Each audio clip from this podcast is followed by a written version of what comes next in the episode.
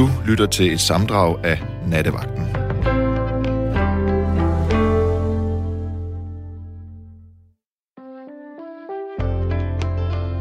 Du lytter til Nattevagten med Mads Nygaard.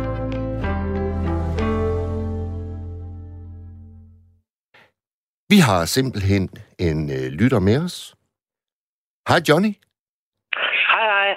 Altså, jeg skal lige sige, at vi gamle, vi bliver friske meget, meget længere, end vi plejer. Ja. Der er nogle af os i hvert fald, som er 10 år mere. Johnny, har du en radio kørende i baggrunden? Ja, jeg har. Kunne vi lige prøve at slukke den? Ja, jeg slukker den. Sådan. Hvordan så er den slukket? Men altså, det var bare det, jeg vil sige, at I skal vende til, at vi gamle vi er meget friske, meget længere. Så den der nye amerikanske præsident, han kan godt være helt frisk i hovedet. Jamen, det er jeg ikke i tvivl om. Så du hans tale i dag? Ja, jeg så det. Og det var godt nok. Men rolig regn med, at han kan klare det meget længere, end I er vant til, at man kan, når man er 78. Jeg for eksempel er 81.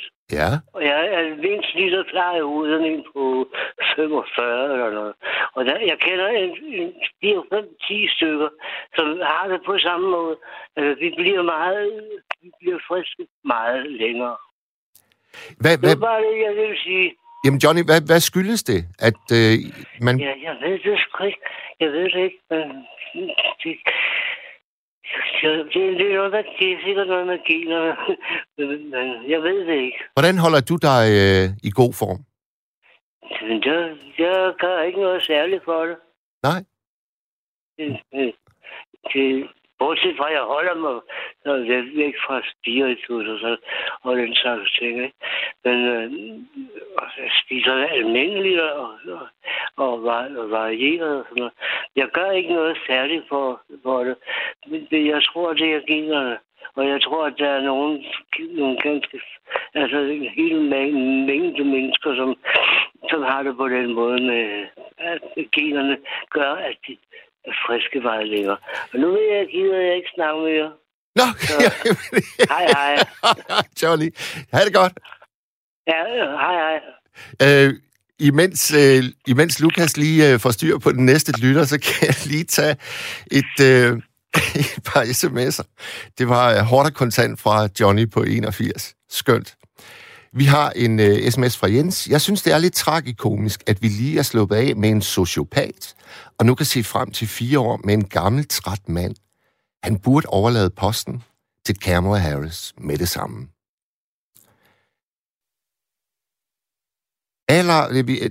Det var fra Jens, og så har vi en uden navn her. Alder er ingen hindring, hvis du er frisk. Jeg er 2 år yngre. Altså, det vil nok sige 76, vil jeg tro. Og arbejder endnu med noget, jeg elsker. Bliv ved med at arbejde, så længe det glæder dig, så er du ung. Ja, det er muligt. Mathilde, er du med os? Ja, hej. Hej, Mathilde. Jeg synes, det er interessant, det her i forhold til Facebook-klag. Mathilde, jeg har lidt svært ved at høre dig. Ja, bedre. Ja. Kan du gå hen til et vindue måske, eller? Hvad med nu? Det var meget bedre. Super. Hvorfor har du ringet ind, Mathilde? Nu er du helt væk.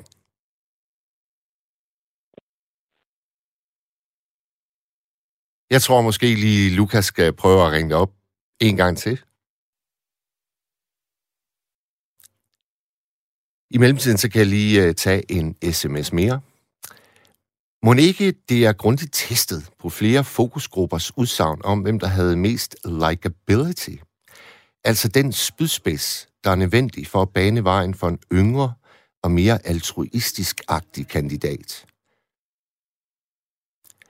Og så er hun jo klar, når Joe mister evnen til at bestride embedet. God vagt til jer begge. Og det siger vi mange tak for. Og så en hilsen til dig, Ingolf, fordi jeg kan jo se, at det er dig. Du er altid den første. Du har startet programmet med at skrive. Så er det ham, Mads Venligbo, igen. Godnat, så sover jeg. Men jeg synes faktisk, det er en meget vild, mild vending for dig. Altså, du plejer jo at kalde mig snotboble. Men Ingolf, i aften er alt godt. Der er fred i verden. Her, i hvert fald i Studiestrædet. Og vi har vist Mathilde med igen. Ja, nu håber jeg, det fungerer. Ah, men du går knivskarpt igennem nu. Okay, det var godt. Og du har ingen... Hvorfor, Mathilde? Jamen, du nævnte jo det her Facebook-opslag i forhold til, at man skulle have ondt af Joe Biden. Ja, i hvert fald medfølelse.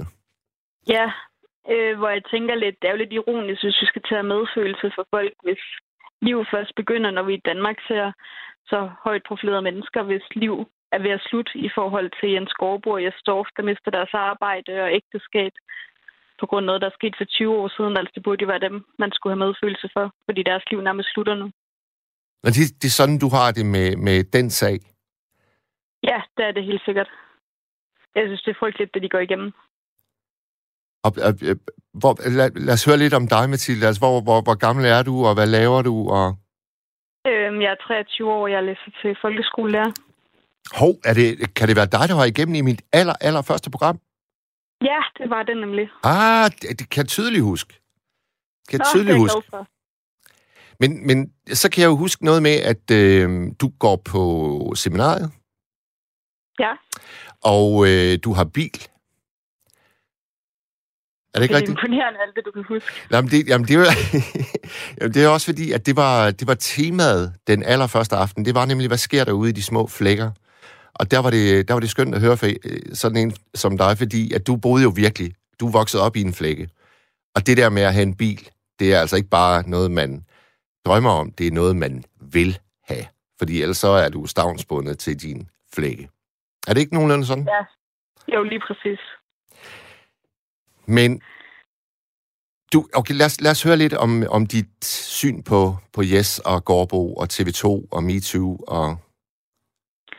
Hvad er det helt specifikt? Jeg tror generelt bare, det er hele den her MeToo-debat, og det her med, at man skal bøde for, hvad man har lavet i deres Jeppe Kofod. Jeg synes virkelig, at han har fået en hård medfart. Man kan jo ikke blive ved med at lægge folk til last for noget, de har gjort i fortiden. Så må man tage problemerne op, når de opstår. Det kan jo ikke nytte noget at komme så lang tid efter. Og du mener, at nu er Dorfs og Gaardbos karriere fuldstændig smadret?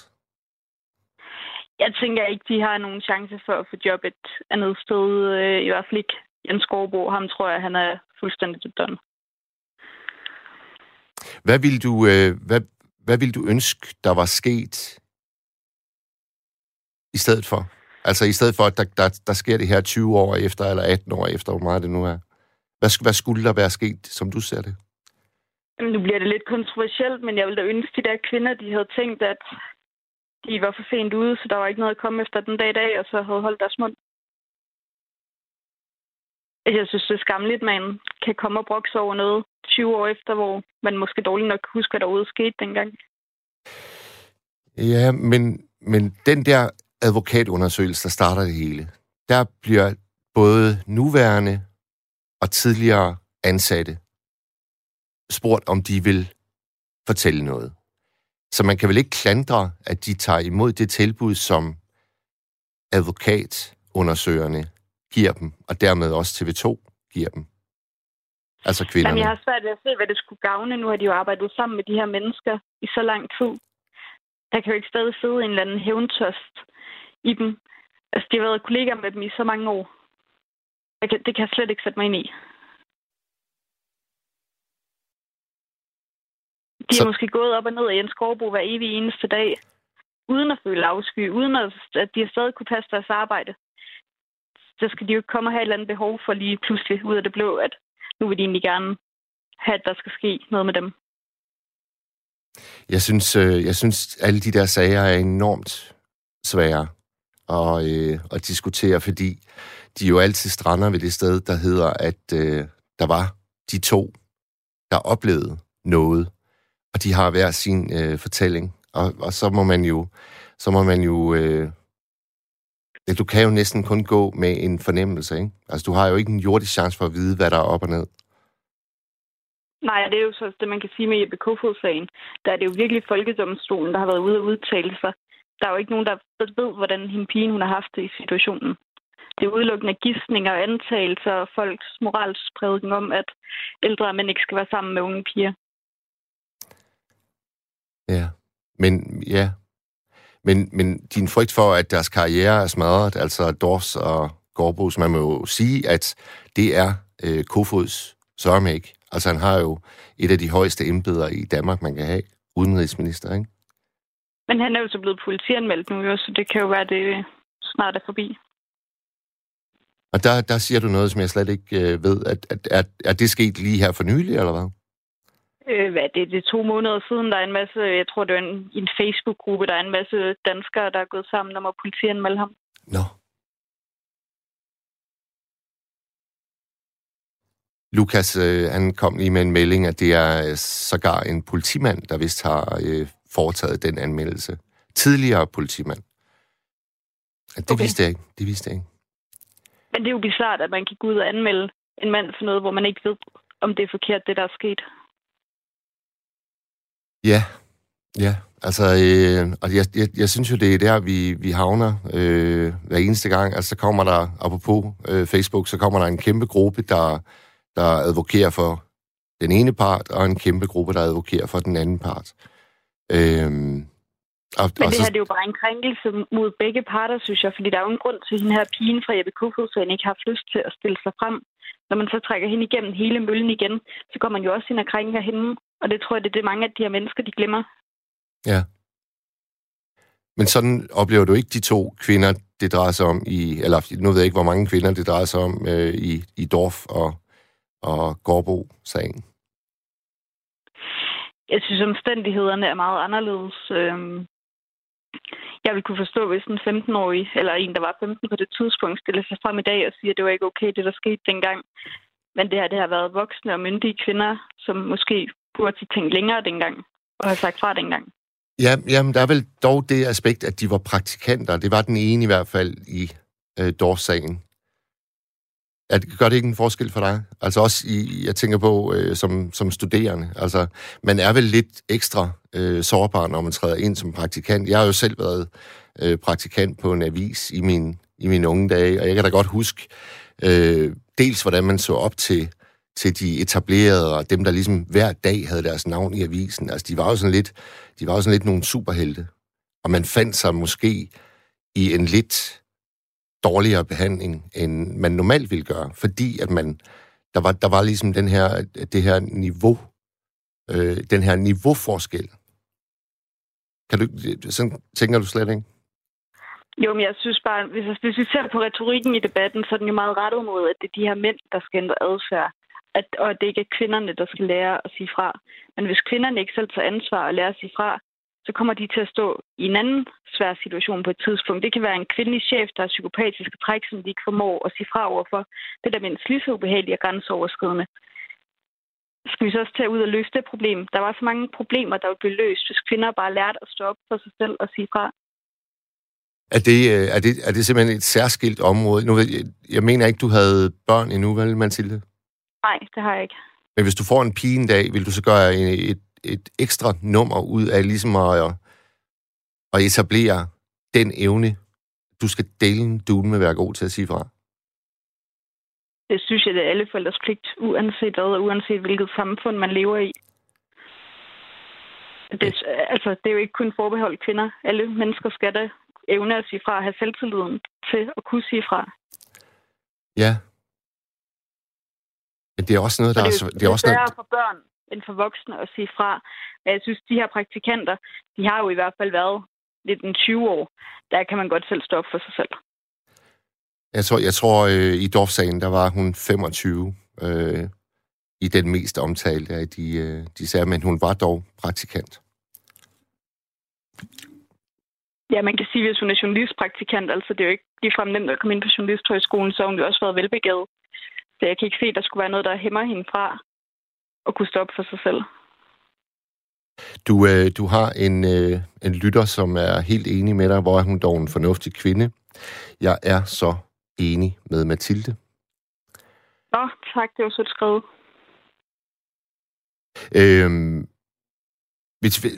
Må jeg lige tage et kæmpe spring i snakken, fordi mit tema, det var jo sådan set med afsæt i Joe Biden. Og Johnny, der var den første lytter igennem, og havde bare lige meget, meget kort tid. Han fyrede jo af, at vi skal bare vende os til, at de ældre, de bliver ældre og ældre, og mere og mere åndsfriske i længere tid, og så er den pot sådan set ude. Hvordan tænker du på Joe Biden, altså i en alder af 78? Tager han en af de største... Jeg følger slet ikke med i det amerikanske præsidentvalg. Men så lad os tage det på en anden måde. Mathilde, kender du... Er der nogen i din familie, for eksempel, der er 78, og kan du se dem?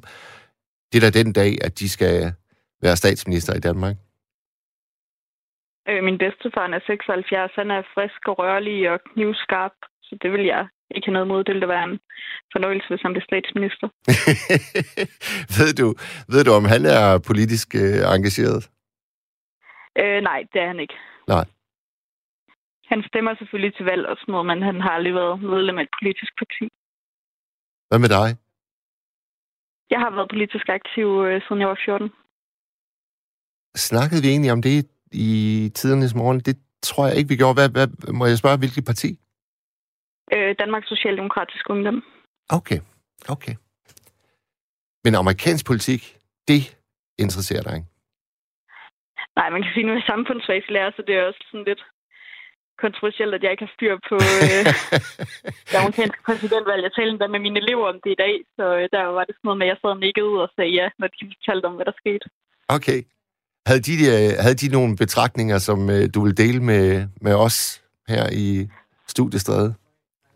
Jamen, det er jo 9. klasse, de var heller ikke så meget inde i det, så de omtalte egentlig bare alle de vage vendinger omkring, at nu skulle Donald Trump gå af, og det kunne være, der blev noget ballade der, så det skulle de lige følge med i. Ja. Det var. Altså, jeg har fulgt med hele dagen, og jeg synes, det var tankevækkende på mange planer. Altså, det var jo ligesom det var ligesom om, at alle borgerne i byen, hvor det foregik, de var fraværende. Og så var der bare et hav af militærfolk og livvagter, og det var besynderligt at overvære, synes jeg. Jeg synes bare, der sker så meget i dansk politik lige nu, at det kan jeg slet ikke abstrahere herfra, så kan jeg slet ikke også skulle sætte mig ind i det amerikanske præsidentvalg. Det er jo så spændende alt det, der sker lige nu i Danmark. Ja, hvad er det mest spændende, som du ser det? Jamen, det er jo de her 2 rigsretssager, som vi går og venter på forhåbentlig, som Mette Frederiksen også kommer for.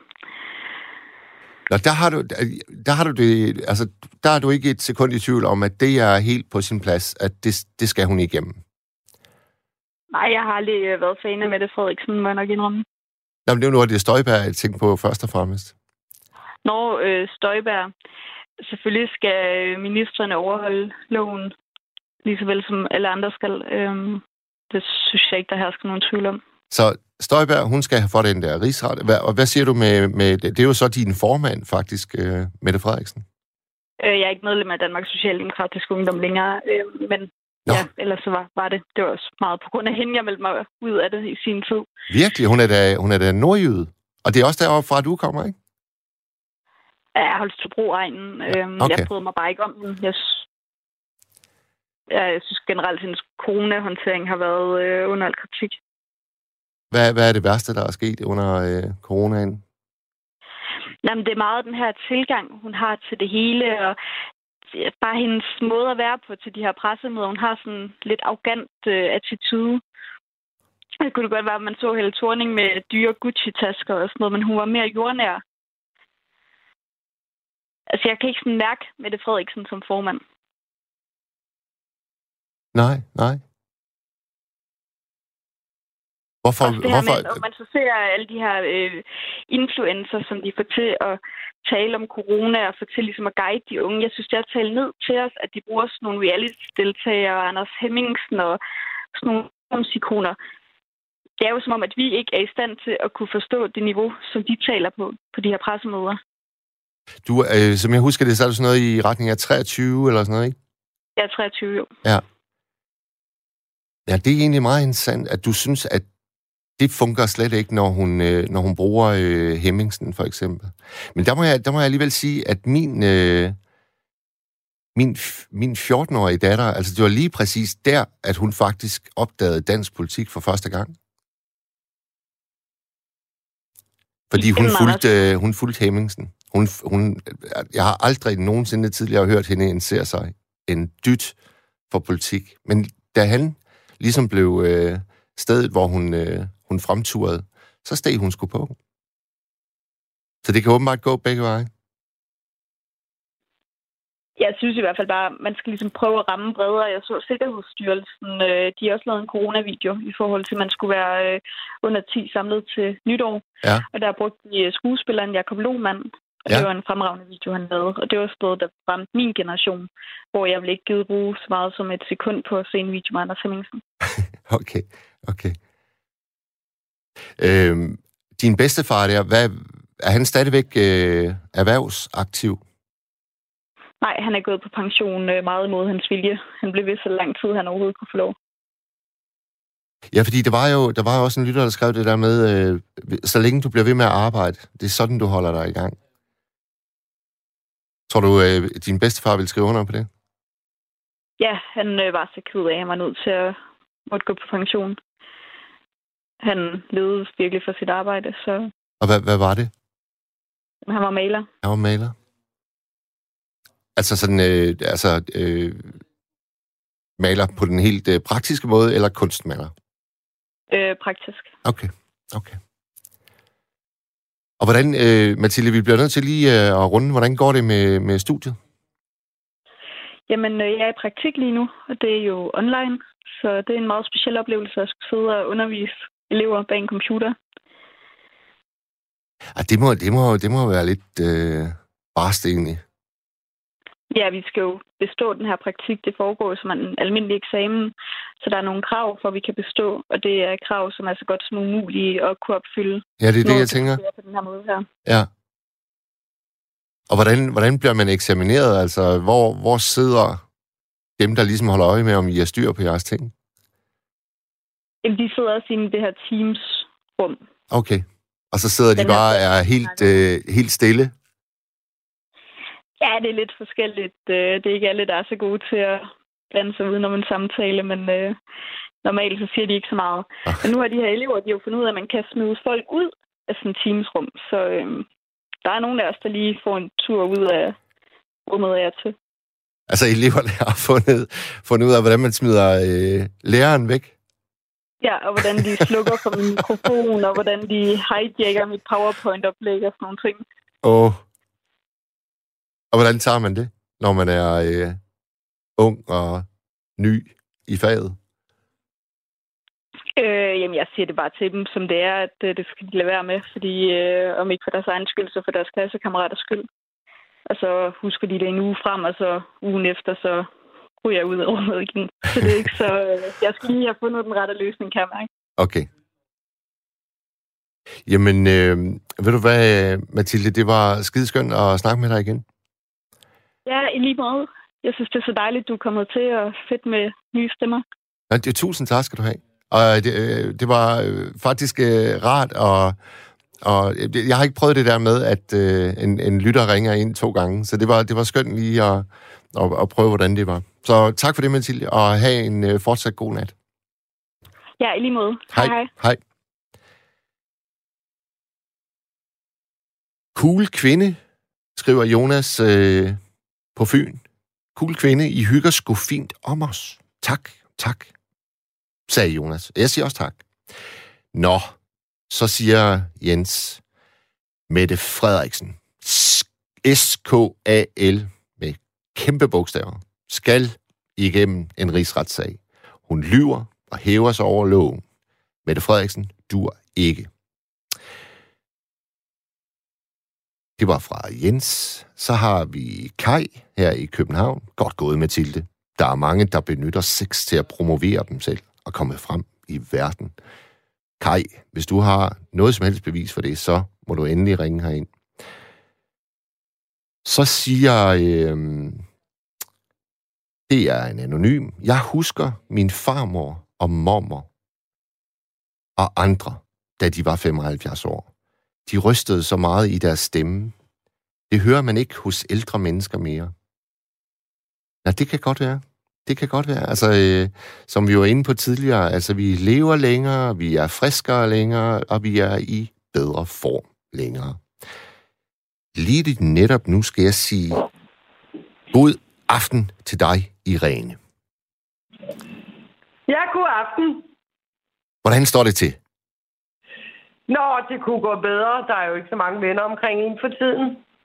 Hvor er du henne i verden? Jeg er på Østerbro. Det er ikke så frygtelig langt herfra. Og hvorfor er du vågen nu, for eksempel, Irene? Fordi jeg ikke er i byen. Det burde jeg jo være på sådan en aften her, men det er jo ikke muligt. Hvor gammel er du, hvis jeg må spørge om det? Jeg er 37. 37, ja. Så burde du sidde på en eller anden dejlig restaurant. Ja, ikke også. Jeg er nemlig heller ikke gift. Jeg er single, så det går slet ikke. Det ved jeg godt, jeg foretager et spring her. Men hvad stiller man så egentlig op, hvis man gerne vil møde en 37 år gammel, sidder på Østerbro, single? Hvad gør man i de her tider?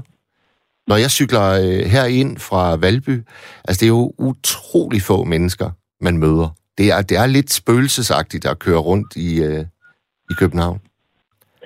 Jeg vil så sige både og, fordi når nu fitnesscenterne har lukket, så er der jo vældig mange flere mennesker, der går rundt om søerne. Så der kan man faktisk møde rigtig mange mennesker, hvis man vælger mærkefølger i ensretningen. Men er det ikke sådan er det ikke lidt svært trods alt at indlede en samtale, når man kommer gående? Altså hvordan gør man det? Kan du finde ud af det? Det kan jeg sagtens. Det er slet ikke noget problem. Prøv at beskrive den sidste gang, du gjorde det. Hvad skete der? Jamen, det var faktisk en mand... Ja, det var en mand, der kom gående i samme retning som mig, men han havde en hund, og hunden var faktisk en smule aggressiv, og jeg sagde, goddag hund, og fyren sagde... Han var vel egentlig en fyr, og ikke en mand. Han sagde, sådan plejer hunden ikke at være. Og jeg sagde, det er nok, fordi jeg lugter af katte. Ja. Og så havde I en dialog kørende? Ja. Det er sådan... Ja, det havde vi. Det kan man godt kalde det en dialog, ja. Men der er da også et ret stort spring til det næste sted, tænker jeg. Hvad tænker du er det næste sted? Jamen, det er jo, nu er vi jo røget ind på et romantisk spor. Fordi du lod os vide, at... Er vi røget ind på et romantisk spor? Jeg troede, jeg ringede om, hvorvidt man kunne være for gammel til et job. Jamen, det har du også fuldstændig ret i, men jeg blev jo simpelthen... Okay. Jeg blev bare nysgerrig. Jeg blev nysgerrig, fordi du sagde, at du har den alder, du har, og du er single. Og så kom jeg bare sådan... også fordi jeg har gået rundt i København i dag, og der er som sagt meget, meget få mennesker. Så jeg blev bare... Og hvad skete der, da du gik rundt i København i dag? Hvad skete der så? Jamen, jeg kom ikke i snak med andre end de to mennesker, jeg var sammen med. Gjorde du noget for det? Jamen, det er jo det. Men jeg tror jo rigtig, rigtig mange, når de går tur langs søerne, så tror jeg, altså, det store flertal vil være tilbageholdende med at indlede en samtale med en fremmed. Jo, men det har måske mere at gøre med, at de er danskere, end at de går rundt om søerne. Tror du ikke? Jamen, det kan godt være. Men nu du selv bringer os tilbage på sporet, det er godt, Irene. Det har jeg tit brug for. Og blive bragt tilbage. Hvad er det med alder og job, siger du? Du har nogle tanker om det.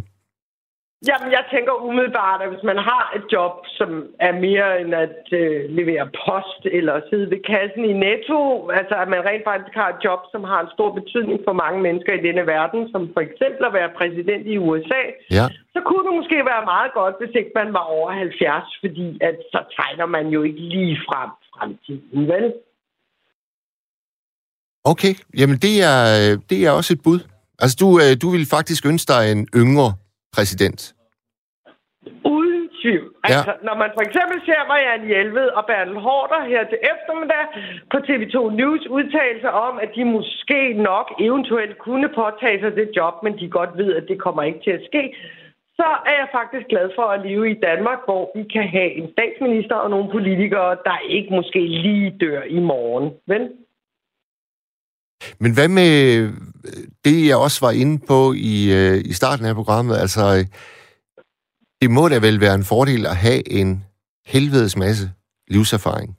Og der tænker jeg sådan set også på Biden specifikt, fordi altså, der er jo ikke ret meget af livets store ting, som han ikke har prøvet. Altså, han har prøvet den største sorg og miste en søn. Han har mistet sin første hustru i en trafikulykke. Altså, han må jo have en modstandskraft, som er helt vild, og kompenserer den egentlig ikke for den høje alder? Jo, men nu ved jeg ikke, om man nødvendigvis skal være 78 for at have oplevet store sorger her i livet. Der findes jo masser af mennesker, der for eksempel oplever at miste deres forældre i en ung alder, og jeg ved ikke selv, om du for eksempel er 12,5, men man kan rent faktisk godt opleve stor smerte og stor livserfaring, selvom man kun er 40 eller 45, samtidig med, at man har energien til at se på, hvad der skal ske i fremtiden om både 10, 20 og 30 år. Det der, når du siger energi, taler du så om fysikken? Altså om han overhovedet fysisk er i stand til at varetage jobbet? Hvor gammel er du selv? 52. Ja, så derfor så er du nu blevet gammel nok til at vide, at der er stor forskel på at være 52 og 32. Ja, det har du ved Gud ret i. Ja, ikke? Og jeg siger ikke, at Biden ikke kan være en udmærket præsident. Jeg håber selv på, at han i det mindste kan være præsident i 2 år endnu, for det betyder, at så kan Cameron Harris tage over i 8 år og sammenlagt være præsident i 10 år. Så skal han holde ud i mindst 2 år endnu. Men 78 år, han er ældre end Reagan var, da Reagan fratrådte som præsident. Det er måske lige i overkanten.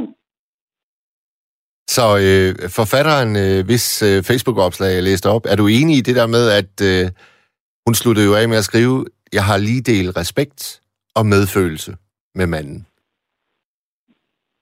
Det er jo meget svært at være uenig i det udsagn. Altså, det lyder ikke som om, at din medfølelse måske er lige så stor som hendes. Altså, du havde jo egentlig hellere set, at han slet ikke tiltrådte, ikke?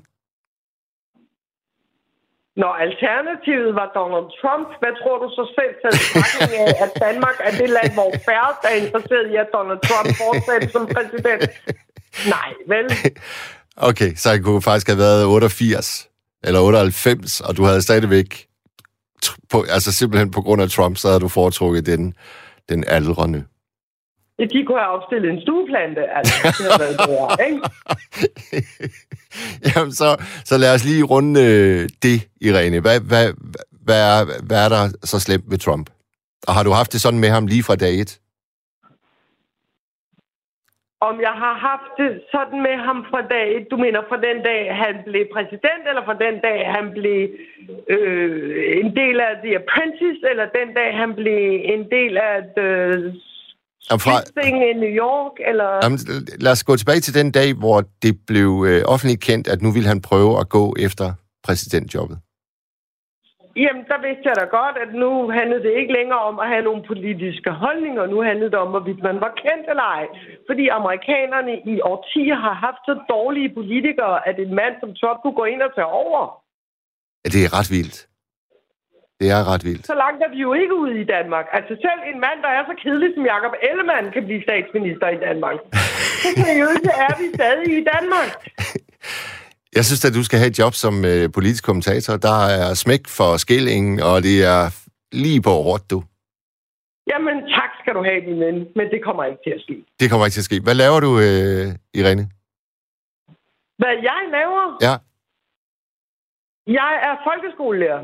Ah, ja.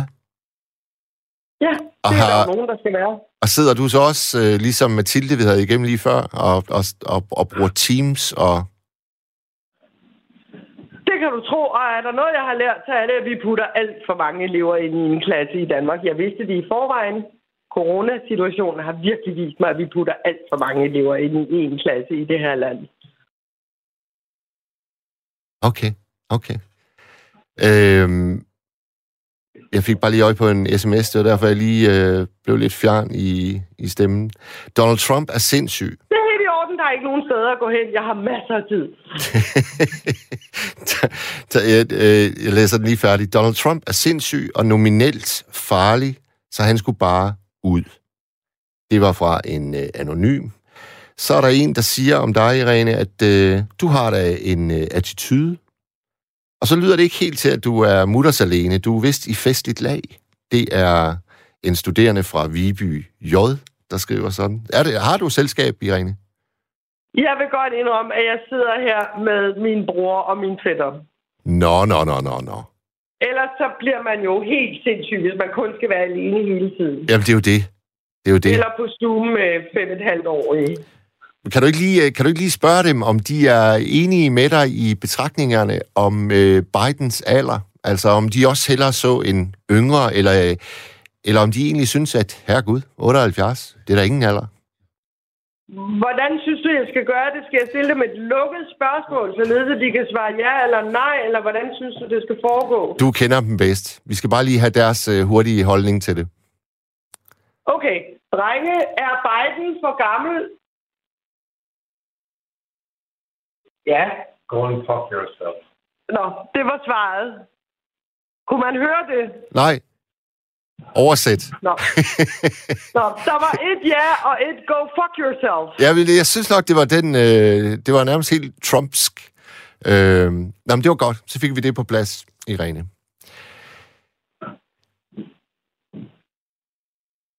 Ja. Ja. Du får lige en sms mere. Ja. Al ære, den er anonym igen. Al ære og respekt i forbindelse med Bidens tab af konen og barnet, det gør ham på ingen måde til en god præsident.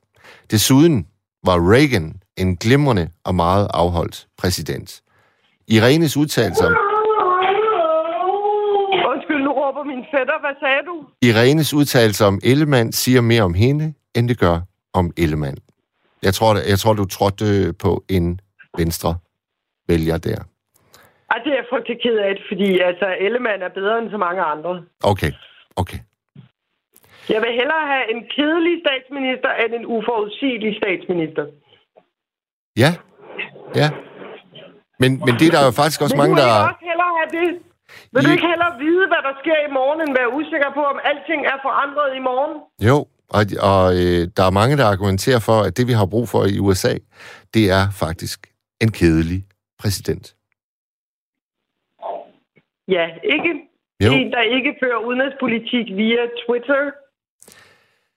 Jeg har måske en, der ikke kalder andre statsledere for Elton John-sange som Rocket Man. Det bliver noget af det, jeg aldrig nogensinde... Det bliver noget af det, jeg aldrig kommer til at glemme. At lige pludselig så i international politik, så var der en statsleder, der blev kaldt Rocket Man. Det synes jeg var vildt. Eller en statsleder, der blev kaldt for a nasty woman. Det husker jeg som kvinde meget. Ja, det er klart. Det var vores Mette. Hov, ikke bare vores Mette, bare Danmarks statsminister. Jeg er sådan set ligeglad med, om det var vores Mette. Jeg har ikke stemt på vores Mette. Men det synes jeg ikke er i orden at kalde en statsleder fra et andet land. Men altså, Mathilde var jo meget ærlig omkring, hvad hun havde stemt på. Hvad med dig, Irene? Vil du sige, hvad du stemmer på nu? Mig? Mm-hmm. Og hvad stemte jeg på sidst? Jeg har næsten stemt på alt, bortset fra Enhedslisten og Dansk Folkeparti. Hvad stemte jeg på sidst? Der er en lytter, der spørger, hvad med Søren Pape? Er han ikke bedst egnet statsminister? Apropos Søren Pape, har han en bule i hovedet? Fordi for en gang skyld så jeg ham i profilen. Og der synes jeg, det så ud, som om han havde en bule i hovedet. Det havde jeg ikke lagt mærke til før. Har du lagt mærke til det? Irene, det er et nej. Det har jeg ikke. Nej. Altså, det er jo noget, man ser på mænd, der ikke har hår på hovedet. Så ser man jo den slags ting. Jep. Det er godt, du ikke kan... Jeg tror, det var i Godmorgen Danmark. Nej, jeg ser ikke Godmorgen Danmark. Jeg kan ikke huske det, men jeg så det, og det var meget markant. Der er en chauffør, der spørger, hvorfor sover de skolelærer ikke om natten? Det er faktisk et rigtig, rigtig godt spørgsmål. Og jeg kan besvare spørgsmålet ved, at grunden til, at vi ikke sover om natten, det er fordi, at forældrene de skriver til os døgnet rundt. Lad mig høre noget om det. Det vil du høre noget om? Ja, det vil jeg gerne høre noget om, fordi det skulle da ikke undre mig, at i den her tid, der er det lige præcis sådan noget, forældre lige pludselig begynder at gøre, som om, at I ikke har nok at se til. Hvad skriver de? Ja, det har vi. Altså nok at se til. Ja, det er det, jeg mener. Hvad kan de finde på at skrive? Jamen, de spørger for eksempel, hvad de skal gøre ved, at de ikke kan få deres børn til at koncentrere sig nok om ved at sidde foran den der skærm 6-8 timer i døgnet. Det kan man jo godt forstå. Ja.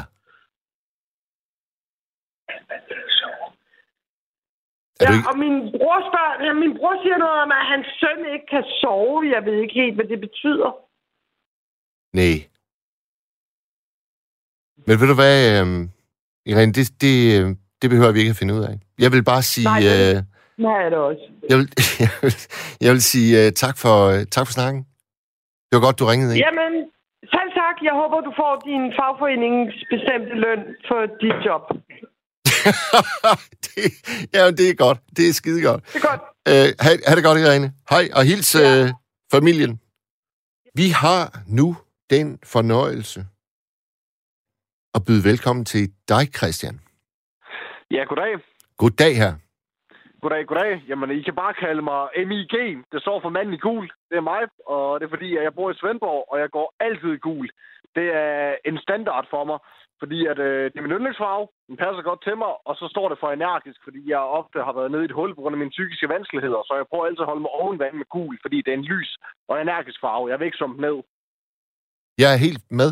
Du behøver ikke forklare mere. Perfekt. Manden i gul. Ja, manden i gul, det er jo mig. Der er sikkert nogen, der kender mig. De har set mig i bybilledet. Jeg blev op på peget af, og folk siger en masse mærkelige ting. Men det er meget fedt. Jeg kan godt lide opmærksomheden. Okay. Og hvad har fået dig til at ringe ind, Christian? Ja. Jamen, det var der fik mig til at ringe ind. Ja. Jamen, jeg vil bare gerne... Jeg hørte, der var et emne om Donald Trump, som lige er blevet smidt af helvede til ud af Det Hvide Hus. Det er ikke rigtigt. Jo. Jo, jamen, det skulle da bare godt, fordi sådan en pums, han skal sgu da ikke være i Det Hvide Hus. Altså, så er det lige før George Bush er bedre end ham, vil jeg sige. Altså, han har jo så meget foundation i ansigtet, at jeg kunne skrabe af med en kniv og male hele den her bag, han snakkede om at opføre med. Jeg ved ikke, om du hørte Annie, der var igennem lige før? Nej, hvad sagde hun? Jamen, hun er meget begejstret for Trump, og roste ham for mange ting i de seneste 4 år. Du kan ikke få øje på noget som helst positivt. En ting, han fik Ace Rocky ud af fængslet. Han er en god rapper. Men ellers så kan Trump shoot min fucking pik. Det er klar tale. Det er også fint. Men så er det ligesom på plads. Hvad så med erstatningen? Aftageren? Biden? Hvad har vi at sige om Biden? Biden? Jamen, jeg synes, det var en fin tale, han holdt til indsættelsen. Det der med, at han prøvede på hele demokratiet med, og hele befolkningen, at det ikke kun var, hans egen supporter, men han også prøvede ligesom at sørge fordi, at Trump-supporter ikke gik amok. Fordi det er jo bare Trump, der er en bums, når han får dem til at storme Capitol Hill. Det er jo noget bullshit. Så det var faktisk det, jeg spurgte Annie om, lytteren, der var igennem lige før. Altså, du mener klart, at det var hans ansvar, at de stormede? Jamen, jeg ved det ikke. Altså, jeg så sådan en video på Arnold Schwarzeneggers Facebook-side. Han har jo selv været guvernør på Kalifornien, og han sagde, at han synes, at Donald Trump var den værste præsident i historien. Fordi at han sagde, at man i stedet for at støtte op om sin præsident, så støtte op om sin nation som helhed. Støtte op om demokratiet. Fordi altså, jeg synes, det minder meget mere om diktatur, det der. Altså, det er jo fandme ikke 2. verdenskrig, det her. Det er ikke Hitler, vel? Det er jo USA. Var det ikke dem, der bekæmpede Hitler? Altså. Har du været derovre? I USA? Nej, men det vil jeg gerne. Altså, jeg er ikke så meget for politikken, og hvordan det ser ud lige nu med corona. Men en dag, der kommer jeg til USA, hvis jeg får penge til det. Okay. Så skal jeg til Los Angeles ud på stranden og køre beachbuggies med kuglerne og lave lækre damer. Det kan jeg love dig for. Jeg har været i Los Angeles, og det var for at interviewe Pamela Anderson. Nå, hold Pamela Anderson, hun er lækker, mand. Og dengang, altså det var i 99, der var hun jo en mega stjerne. Så vi var hun var flot en gang. Vi var 30 journalister, der fik 14 minutter hver. Nå, hold da op. Beverly Wilshire Hotel. Jeg tror, det var der, hvor filmen Pretty Woman, den blev optaget. Nå, jamen den har jeg faktisk ikke set, men jeg kan da godt sangen. Pretty Woman. Ja, lige præcis. Men der var én ting, Christian, der... Det var min første tur til USA, og der var noget, som jeg tog med hjem, som jeg var lidt skuffet over. Og det er... For det første var der jo helt ekstremt varmt. Og så for det andet, så er man hele tiden ved at nærmest besvime af tørst. Så noget, jeg altid havde lyst til, når jeg gik rundt derovre, det var lige at tage en kold bajer, som jeg ville gøre herhjemme under de samme omstændigheder. Det er også godt, men der er ikke noget, der slår en god gul Tuborg squash eller en cola. Christian, jeg skal bare lige gøre fortællingen færdig. Man må ikke drikke en øl, uden at skjule, at man er ved at drikke en øl i det offentlige rum derovre. Den skulle ligesom pakkes ned i sådan jeg synes, det var en meget mærkelig oplevelse. Man skulle købe en øl, det måtte man gerne, men når du så gik ud på gaden og gerne ville drikke den, så skulle du putte den ned i en papirspose, så man ikke kunne se, at du er i færd med at drikke en øl. Det forstod jeg simpelthen ikke. Det har jeg set i film, de har gjort før, sådan noget, så går de med sådan en brun papirpose. Lige præcis. Hvad er det for noget? Hvad siger det dig? Jamen, I don't know. Hvad end der gør, jeg kan få min øl, så er det sgu fint. Okay, der er du large. Der er du meget large. Ja, kæmpe large. Okay. Men... Ja, men altså, jeg vil også gerne se New York. Det skulle også være fedt. Jeg har hørt, de har nogle syge pizzaer derovre. Jeg elsker pizza. Det er det bedste i verden. Hvad laver du i Svendborg? Er det der, du voksede op? Jeg er adopteret fra Rumænien. Jeg kommer til, da jeg var 1,5 år gammel, så nu har jeg danske forældre, som er mine adoptivforældre. Men jeg elsker dem rigtig højt, og hvis I hører med mor og far, så elsker jeg stadigvæk. Men jeg bor i Svendborg, og det har jeg gjort lige siden jeg kommer til. Ja, det er nok bare det. Okay. Og hvor gammel er du, siger du? 23? 22. Jeg bliver 23 i april. Okay. Det var ligesom Mathilde, vi havde igennem tidligere. Hvad laver du til daglig? Jamen, jeg er på dagpenge, men jeg har en plan om at arbejde på en café, så snart de åbner op. Okay. Og hvad med politik? Er det sådan noget, du er engageret i? Jeg kender ikke så meget til politik. Jeg synes for det meste bare... det er godt at have noget politik, og det er godt at have et demokrati. Men for det meste synes jeg bare, at politik, især i Danmark, det er en børnehave.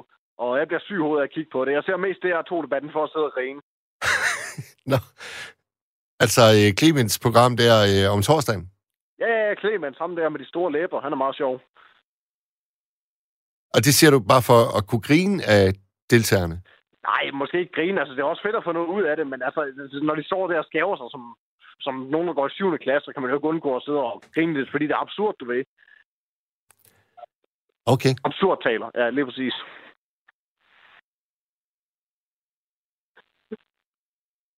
Hvis du skulle give mig et bud på, hvor godt Biden han kommer til at klare sig, hvordan tror du så, det kommer til at gå? Jamen, det må være lidt hæftigt at være Biden lige nu, tænker jeg, med alle de her vrede Trump-supporter og jeg tænker, at der er meget, der skal gøres rent efter, fordi så vidt som jeg husker, så gjorde Barack Obama jo faktisk nogle fine ting med det der Obamacare. Og så håber jeg, at han kan finde ud af at fikse sundhedssystemet på en eller anden måde, så det bliver lidt nemmere. Især med den her coronavirus, fordi USA er jo hårdt ramt af den, og det tror jeg måske er lidt på baggrund af et dårligt sundhedssystem med gæld og det hele og alt sådan noget bagl. Og hvordan skal han klinke skoverne mellem de to fløje? Undskyld, hvad sagde du? Ja, hvordan skal han ligesom bygge bro mellem de to poler? Altså Trump-tilhængerne og Biden-tilhængerne. Der er jo en kæmpe kløft mellem dem, tydeligvis. Hvordan gør man det? Ja, det er jo et godt spørgsmål. Jeg ved ikke selv, hvad jeg skulle gøre. Men altså, jeg synes, at det er en god ting at starte med at tale til hele folket, som man gjorde i hans indsættelsestale. Fordi jeg tænker, at der er måske brug for, at alle føler, at han er deres præsident. Og at han ligesom... Altså, det var en god tale, synes jeg. Og jeg synes, at han er måske brug for at berolige folk lidt med et eller andet, og så indføre noget, der er fair for dem. Jeg tænker, at det... Altså, Hvis det går helt galt og eskalerer helt vildt med de der oprørsgrupper, så er der måske én ting at arbejde imod og fjerne våbenloven lidt, eller mindst den lidt. Ja. Og når vi tænker på altså han træder til i dag i en alder af 78, den måde, du trådte ind i det her program på, det var jo med max kraft, ungdomlige festfyrværkeri af energi. Og nu har du i dag set en 78-årig overtage det mest magtfulde embede i verden, formentlig. Sætter det tanker i gang hos dig? Altså, jeg tænker, at der kommer visdom af alder. Det gør i hvert fald noget. Men jeg havde faktisk en samtale med min kammerat om i dag, at han kunne godt tænke sig at se en ung præsident, for det synes han, det tror jeg ikke, man har set før. Så måske en, der også kunne tale lidt til de unge derovre. Lukas fortæller, at den yngste, det var Kennedy, der overtog embedet som 43-årig. Ja, okay. Der kan man kan også godt... Ja, Kennedy, der kan man også se, hvad der skete med ham. Ja. Ja, det er... Ja, bum, siger min ven ved siden af mig. Men ja, altså det er... Nå, det ved jeg. Jeg vidste faktisk ikke, han var den yngste, men han holdt sgu ikke så længe som job. Nej, det gjorde han jo ikke. Det var det. Hvilken præsident har du sådan størst respekt for? Altså nu er vi helt tilbage ved Kennedy. Er der sådan en, der for dig er noget helt særligt? Noget helt særligt? Jamen, ja, altså jeg kunne egentlig godt lide Barack Obama. Jeg synes, han var meget sympatisk, når han talte. Jeg kan tydeligt huske, at han prøvede at gøre noget for at afskaffe de her våbenlov, fordi der var en tale, han holdt. Efter, jeg kan ikke huske, hvilket skyderi det var. Det var bare et af de der skoleskyderier, der hvor der var børn, uskyldige små børn, der blev dræbt. At der stod han og græd ved talen. Ja, det gjorde en sympati, som jeg synes, man ikke har set så meget ved en præsident før. Men en anden mindværdig tale, jeg synes, en amerikansk præsident har lavet, det var Clinton med I did not have sexual relations with that woman. Det var sjovt, for det havde han helt sikkert tænkt at gøre. Ja, det kan vi vist roligt konstatere. Hvor meget respekt taber du for en mand, når han bliver taget offentligt i at lyve på den måde? Jamen, hvis han lyver over for... Altså, hvis han prøver at dække over sin fejl, som han er flov over, hvordan kan man så vide, at han taler sandt til offentligheden? Det er jo det. Ja.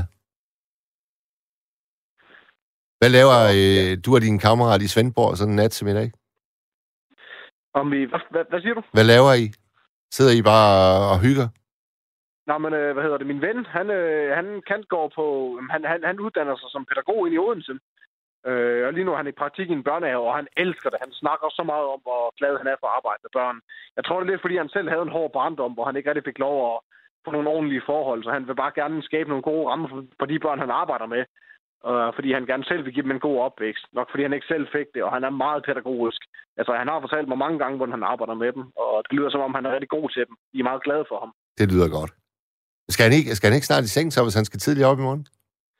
Jamen, det er ikke ham. Det er min nabo. Jeg tror, han er gået i seng nu. Lige nu sidder jeg med nogle andre, som dem, der har fået mig igennem natradioen. Det kan jeg takke dem for. Nå, okay.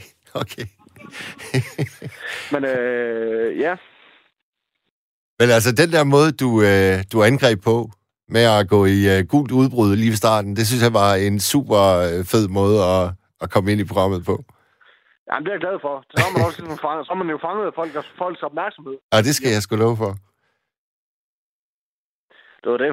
Der må gerne være plads til lidt spas og lidt politisk ukorrekthed. Det synes jeg, at verden er blevet forsippet til. Alting skal være ordentligt og fint. Der er ikke plads til at sige noget, der er ikke forkert, vel? Men altså, jeg synes bare, at folk kunne godt lære fra...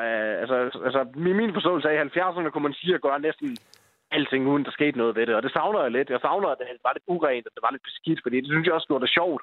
Fordi absurdhed, det er jo også noget, der skaber humor, synes jeg. Ja, jamen, jeg er fuldstændig enig. Hvad med, du er oprindeligt fra Rumænien. Har du så et forhold til Rumænien i dag? Det er faktisk sådan, at mine genboer op i Nordjylland, hvor jeg bor til daglig, de er rumænere. Og der er der rigtig mange, som... det er et relativt stort hus, de har. Men så kommer mange fra Rumænien, og så bor i campingvognen ude i deres have, for at have løsarbejde. For eksempel... Nu var der jo en hel masse af det arbejde i Nordjylland i minkindustrien. Det er jo så helt væk af gode grunde nu. Men så er der jo sådan noget som at losse fisk ned på Hirtshals Havn, eller job, som mange danskere faktisk ikke vil have. Og der kan de så komme og tjene skilling, og når de så har sparet op, så tager de tilbage igen, og så er det så et nyt hold, der kommer. Ja, okay. Altså, jeg kan sige, det forhold, jeg har til Rumænien, det er, jeg kender ikke nogen relationer i Rumænien. Jeg har ikke haft noget kontakt med familie. Min mor, hun forlod mig lige så snart, hun fødte mig. Men så har jeg fået nogle andre kærlige forældre, der ville bruge tid på mig. Det er selvfølgelig dejligt. Men den tætteste relation, jeg har til Rumænien, det er, at lige siden jeg var helt lille, har mine kære forældre fået mig med i det, der hedder Rumæniensgruppen, som er en gruppe for unge, eller rumænske børn, som der har danske forældre, som har gået ind i den organisation for at lave ting sammen. Så har vi sådan gået ud og lavet, vi har løbet ture, vi har lavet arrangementer og sådan gået på postløb og alt sådan noget, og spist mad sammen. Og det er sådan en lille familie, og jeg kendte dem lige siden jeg var helt lille, og de er alle sammen voksne i dag, og nogle af dem har fået børn. Jeg er sjovt nok den yngste i organisationen, men det er nok den mest tætte relation, jeg har til det. Så kan man begge to komme der med de ting, der er for barnsværet af, som man har svært ved. At det der med at kende forskel på, at man ikke føler sig dansk og alt sådan noget. Så det er nok den tætteste relation, jeg har til Rumænien. Det er den familie, lille familie, jeg har der, hvis man kan kalde det for det. Ja. Hvad drømmer du om? Hvor er du henne om 10 år? Er du stadigvæk i Svendborg der? Måske. København kunne også være en mulighed, men altså, jeg tænker på det tidspunkt, der håber jeg, at jeg laver et andet med computer. Det er jeg rigtig god til. Måske har mit eget IT-selskab, tjener gode penge, kører en lækker bil, og bare hygge mig med mine gutter. Okay. Det lyder sgu meget som det, min søn han drømmer om. Ej, men det er jo computer er jo fremtiden, og man kan sikkert tjene godt på det. Er du blevet god til det, fordi du har gamet meget, eller hvad? Jamen, jeg har brugt en computer, siden jeg var 5 år. Altså, da jeg var 5 år, der kunne jeg godt sådan finde ud af at åbne spillekomputer og gå ned i startmenuen, og jeg kunne finde ud af at skrue op og ned for lyden. Det kunne jeg allerede som 5-årig. Så jeg har ligesom bare haft et tastatur i hænderne, siden jeg var lille, men jeg har også gamet rigtig meget. Jeg tror, jeg har mellem 300 til 400 spil på min computer, som jeg har været gamet sådan. Men dengang jeg ikke havde noget liv, bare sad derhjemme. Men så efterhånden er jeg blevet meget mere social og ses med mange forhold, så nu gamer jeg ikke lige så meget. Men jeg sætter stadig pris på en aften, hvor jeg bare kan sidde og drikke en Coca-Cola, eller spise en kage, eller et eller andet, og bare sidde og spille Halo, eller Call of Duty, eller hvad end der er gode spil, du ved. Og den der periode, hvor du ikke var så social, hvor lang tid var den? Jamen, den varede fra, da jeg var 11, tror jeg. 11 op til, de 18 år. Det var der, der var 18, der begyndte jeg at komme på altså, jeg kom et år senere på efterskole. Jeg kom i 10. klasse for anden gang på efterskole, så det vil sige, jeg var 17, da jeg kom på efterskole, og så nåede jeg at blive 18. Og det var det, jeg ligesom begyndte at komme ud og møde mennesker og være social. Jeg vidste ikke, hvordan det var at være social førhen. Jeg havde ikke rigtig noget filter. Det er jeg så opbygget nu. Jeg selv måtte opbygge mit eget filter. Så det er også derfor, jeg sådan kan slå dig fra til. Sådan lidt, ligesom når jeg kommer ind med sådan et brag, som du siger. Det er fordi, jeg er sådan lidt ligeglad med, hvad folk synes. Det har jeg altid gjort, men så har jeg ligesom bare fundet ud af på et tidspunkt, at man skal også passe på med, hvad man siger. Men nu har jeg så fået at vide af mine venner her, at det er et sted, hvor man kan sige det meste, man vil. Så der vil jeg bare komme ud med et brag, ikke? Sådan. Hvad, kan du huske sådan det første skridt imod at blive mere social? Altså, var der ligesom en særlig dør, der åbnede sig? Det var situationsfornemmelse. At jeg var ikke klar over til at starte med at sige ting til folk ordret. At ord, det kunne skade folk. Det var jeg ikke klar over. Det var der en, der var nødt til at fortælle mig. Og hvem gjorde det? Hvem gjorde det? Hvem fortalte dig, at ord kan skade? En fra min kontaktgruppe, jeg gik på efterskole med. Vi blev sådan delt op i grupper, hvor vi har en kontaktlærer, vi kan snakke med, hvis vi har problemer. Og så var det så en gut med krøllet hår, rigtig flink, som ligesom satte sig ned og sagde til mig, Christian, vi er nødt til at snakke om det. Du er rigtig flink, og du er et godt menneske, men du skal bare lige huske, at ting, du siger, det kan altså gøre folk ked af det, og det tror jeg så ikke, du har opfattet, men så siger jeg det bare til dig for at være høflig. Og det havde jeg aldrig hørt før. Det var sådan helt nyt for mig. Virkelig? Men, nu er jeg blevet skidegod til det. Så det var lige at blive taget til side, få et par velmenende ord, og de satte sig bare helt vildt fast. Ja, fordi jeg blev da helt chokeret, fordi jeg har jo aldrig ville gøre nogen ked af det. Jeg har slet ikke vidst, at det var noget, der var så pårørende, men det fandt jeg så ud af, og så måtte jeg ligesom arbejde mig op med det. Men det var fandme svært, men nu er jeg ved at være på toppen, så det er fint. Det lyder sgu godt, Christian. Yes. Hvad skal I lave resten af natten? Mig og mine gutter? Jamen, jeg tror, vi skal... Jeg ved det ikke, vi skal sidde og snakke lidt. Jeg kan rigtig godt lide det der med at sidde og snakke og bare være social. Bare sidde og drikke en kop kaffe eller sådan noget. Og så skal vi nok i seng, og så i morgen tidlig, der skal vi lave morgenmad sammen.